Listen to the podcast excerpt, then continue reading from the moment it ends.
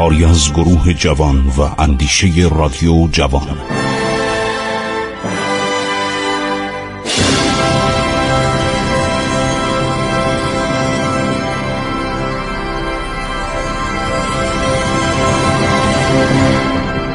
بسم الله الرحمن الرحیم. به نام خداوند بخشاینده مهربان من خسرو معتزد هستم در برنامه عبور از تاریخ. با شما صحبت می کنم من خاطرات چند نفر از این سیاهانی که در زمان فتلیشا اومدن به تهران و ایران از جمله افسرهای فرانسوی و افسرهای انگلیسی رو براتون گفتم. حالا دارم خاطرات و یادداشتهای جیمز موریه رو میگم که به اصطلاح منشی سفارت انگلیس بود و با هارفورد جونز عرض شود که به ایران اومد. هارفورد جونز از بغداد اومد به ایران و نماینده دولت انگلستان بود. سرجان مالکوم هم که افسر بود و به درجه سرتیبی رسیده بود از طرف فرمانروای هندوستان. خب حالا این یادداشتهای خیلی قشنگی داره و خیلی جالب داره این آقای عرض شود که جمز موریه میگه ما یه اطلاعاتی از صدر کسب کردیم که بودن سنگی سوزنده در مازندران. یعنی چی؟ در آن ایالت باید بهترین گونه زغال سنگ باشد. از جمله فراوردهایی که در ایران به دست میآید سمق کتیرا انقوزه توت زرد حنا که زبرتر از هنای مصر ریشه روناس که بر فراز کوها می‌روید و ایلاد یا تیره های کوچنشین آنها را از کوها برای فروش پایی میآورند هندوان روناس را در برابر واردات خود صادر می کنند. رنگ برای رنگ کردن پارچه و ریش کاشته می شود. نزدیک شوشتر و دسفول و ناحیه‌ای در لارستان می‌روید. رنگ ایرانی به خوبی رنگ هندوستان نیست. این کالا به راستی از واردات بزرگ ایران است. برگ رنگ را برای رنگ کردن ریشهایشان به کار می‌برند. قرمزدانه در اینجا نیست. پنبه به اندازه کافی برای مصرف درونی کشور به دست می آید بهترین پارچه که در ایران بافته می شود گونه پارچه به نام قدک است که به ترکیه هم صادر می کنند. ظریفترین نوع قدک در اصفهان بافته می شود. بزرگترین و سرشارترین محصول ایران ابریشم گیلان و مازندران است. در شهرهای صنعتی ایران از جمله در شهر یزد پارچه های ابریشمی و پنبه‌ای بافته می شود. در کاشان ابریشم و ظرفهای مسی در قم ظرفهای سفالین در رشت ابریشم و پارچه های خشن پشمی در شیراز گونگون شمشیر جنگ افزارهای آتشین شیشه و بلور در اصفهان دبیت ابریشمی گلدار پارچه های پنبهی در کرمانشاه جنگ افزار و در کرمان شال عرض شود که تهیه می شود میگه تهران در ماه مه سبزه فراوانی در اطراف روی زمین ها رویده بود. از دهقانان و گله و رحمه آنها شور و شادی بسیار شود مشاهده می‌شد. با اینکه یک چندی از بهار گذشته بود هنوز کوه دماوند بیش از همیشه از برف پوشیده می نمود فاصله تهران تا کوه دماوند به خط راست نزدیک چهل مایل است. تا پایه نخستین کوه چهارده مایل برآورده شده. ما کوه دماوند را دسته کم در فاصله 150 مایلی از دور دیده بودیم. این کوه از رشت و کمابیش از همه کرانه های جنوبی دریای خزر دیده می شود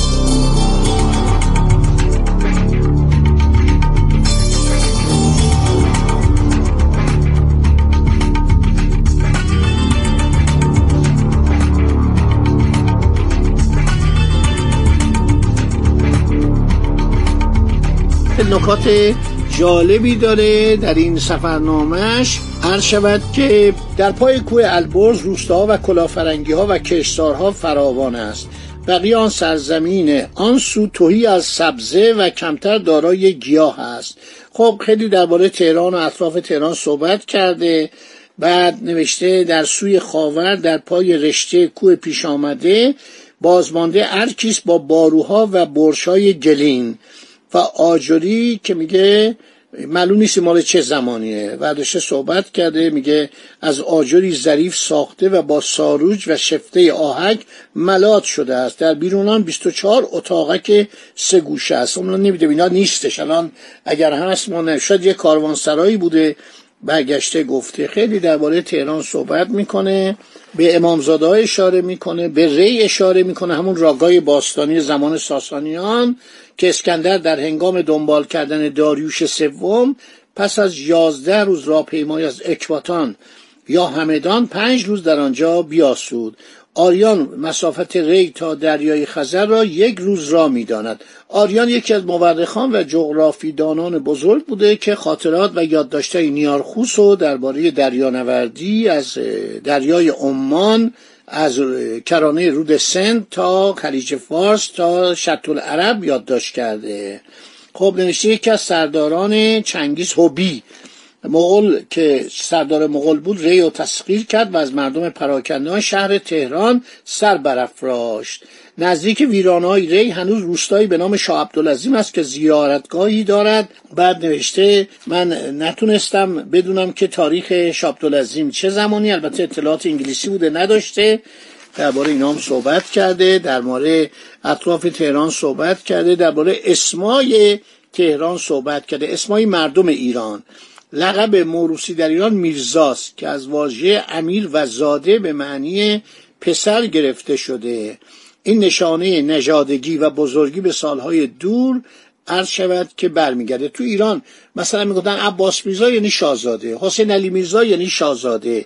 ولی اگر میرزا حسین می‌گفتن میرزا علی می‌گفتن این یعنی اینا میرزا هستن اینا منشی هستن در دولت عرض شود مشغول کار بشن. میرزا یک از القاب ایران بوده خب پس پیش داشته.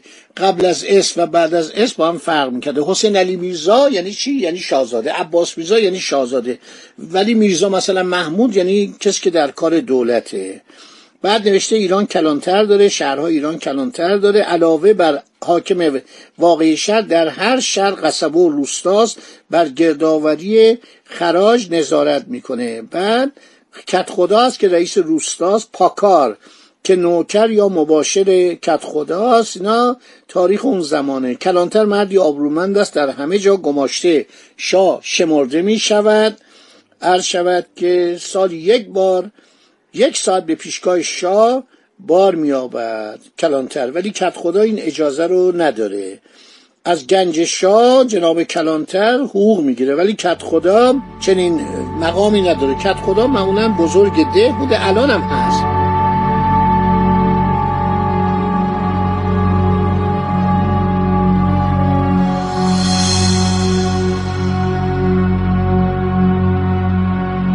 سه خراج اصلی مردم ایران می‌پردازن مالیات صادر پیشکش. مالیات حق اصلی موروسی پادشاه جنس و نقدین است. نوشته این مالیات می‌گیرن و مردم باید مالیات بدن بر پایه شماره خانه ها و نه بنا به دارایی فردی. مالیات هر شهر خاص تنها بخشی از کل مالیاتی که به استانی که در آن شهر واقع است تعلق می‌گیرد. این مطالبی درباره این نوشته در زمان مرگ کریم خان خزانه پادشاه کماپیش توهی بود. اما در زمان آقا محمد خان در خزانه پانزده کرور تومان عرض شود یعنی هر کرور 500 هزار تومان هفت میلیون تومان پول بوده. از زمان کریم خان ارزش شمش طلا افزایش یا با یک مسخال طلا که در آن زمان پنج قروش عثمانی بود اینک هشت و نیم قروش و بهای نقره که در آن زمان 300 دینار بود اکنون 500 دینار افزایش یافته. بهای آزوقه و مزد کارگرم تا حدودی بالا رفته. در ایران آب کردن یا صدور فلزات گرانبها قدغن نیست. هر کس می‌تواند شمشای طلای خود را به هر مصرفی برساند. و اگر کسی بخواد طلای خود را به سکه تبدیل کند می‌تواند آن را به زراب خانه بفرستد و به صورت هر پولی که بخواهد درآورد. بعد حق زدن سکه به فرمان شاه به شهرهای ویژه‌ای داده می شود خب از این صحبت درباره خزانه صحبت کرده.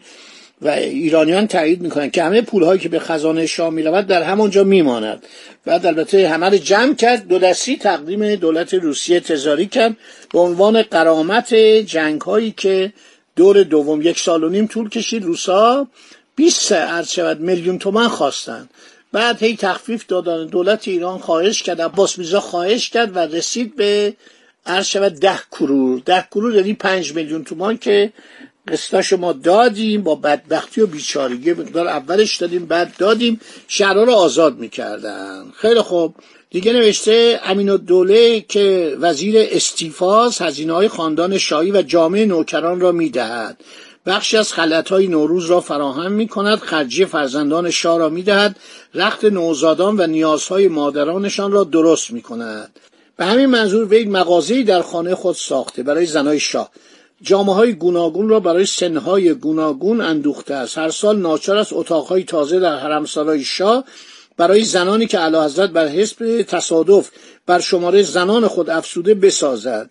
برای هر یک از این اتاقها باید یک منقل نقره یا برنجی چراغ دو شمدان نقره حوزهای آب آفتاب لگن ظرف بشقاب و جز اینها که همه از نقره ساخته شده فراهم کند. برای برآورده کردن این درخواست یعنی تأمین نیازهای زنان شاه به خوبی می‌توان باور داشت که رشته زیاد ستانی و زیادت طلبی های امین دوله از مردم سر دراز دارد و بی پایان است. بیچاره مردم. میگه مردم ایران شهرنشیناش کمن.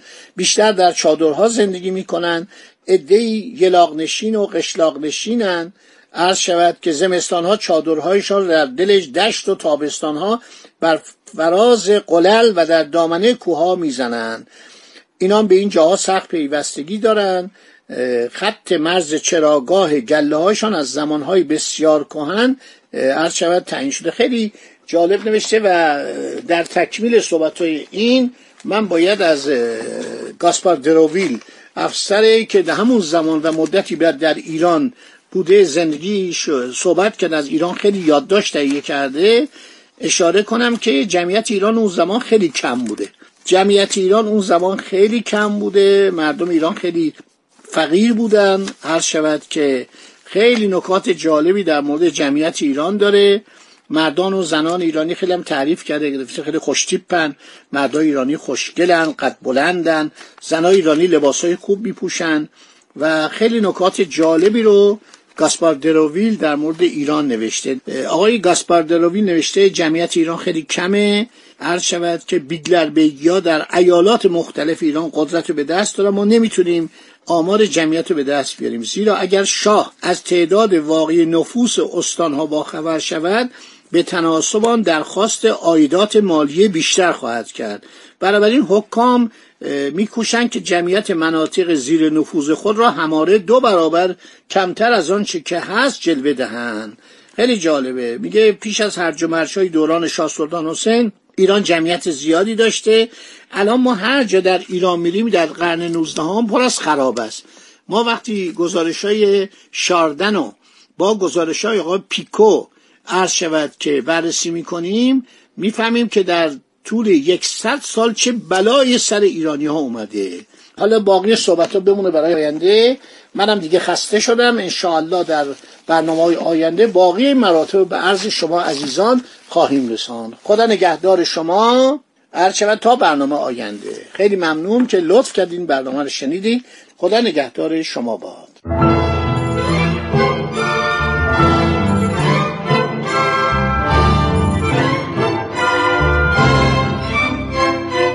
عبور از تاریخ.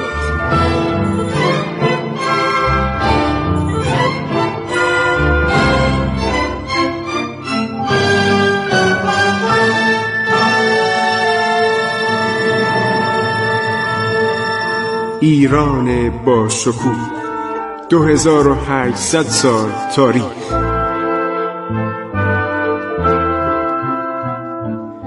سرگذشت ایران ما به روایت خسرو معتزد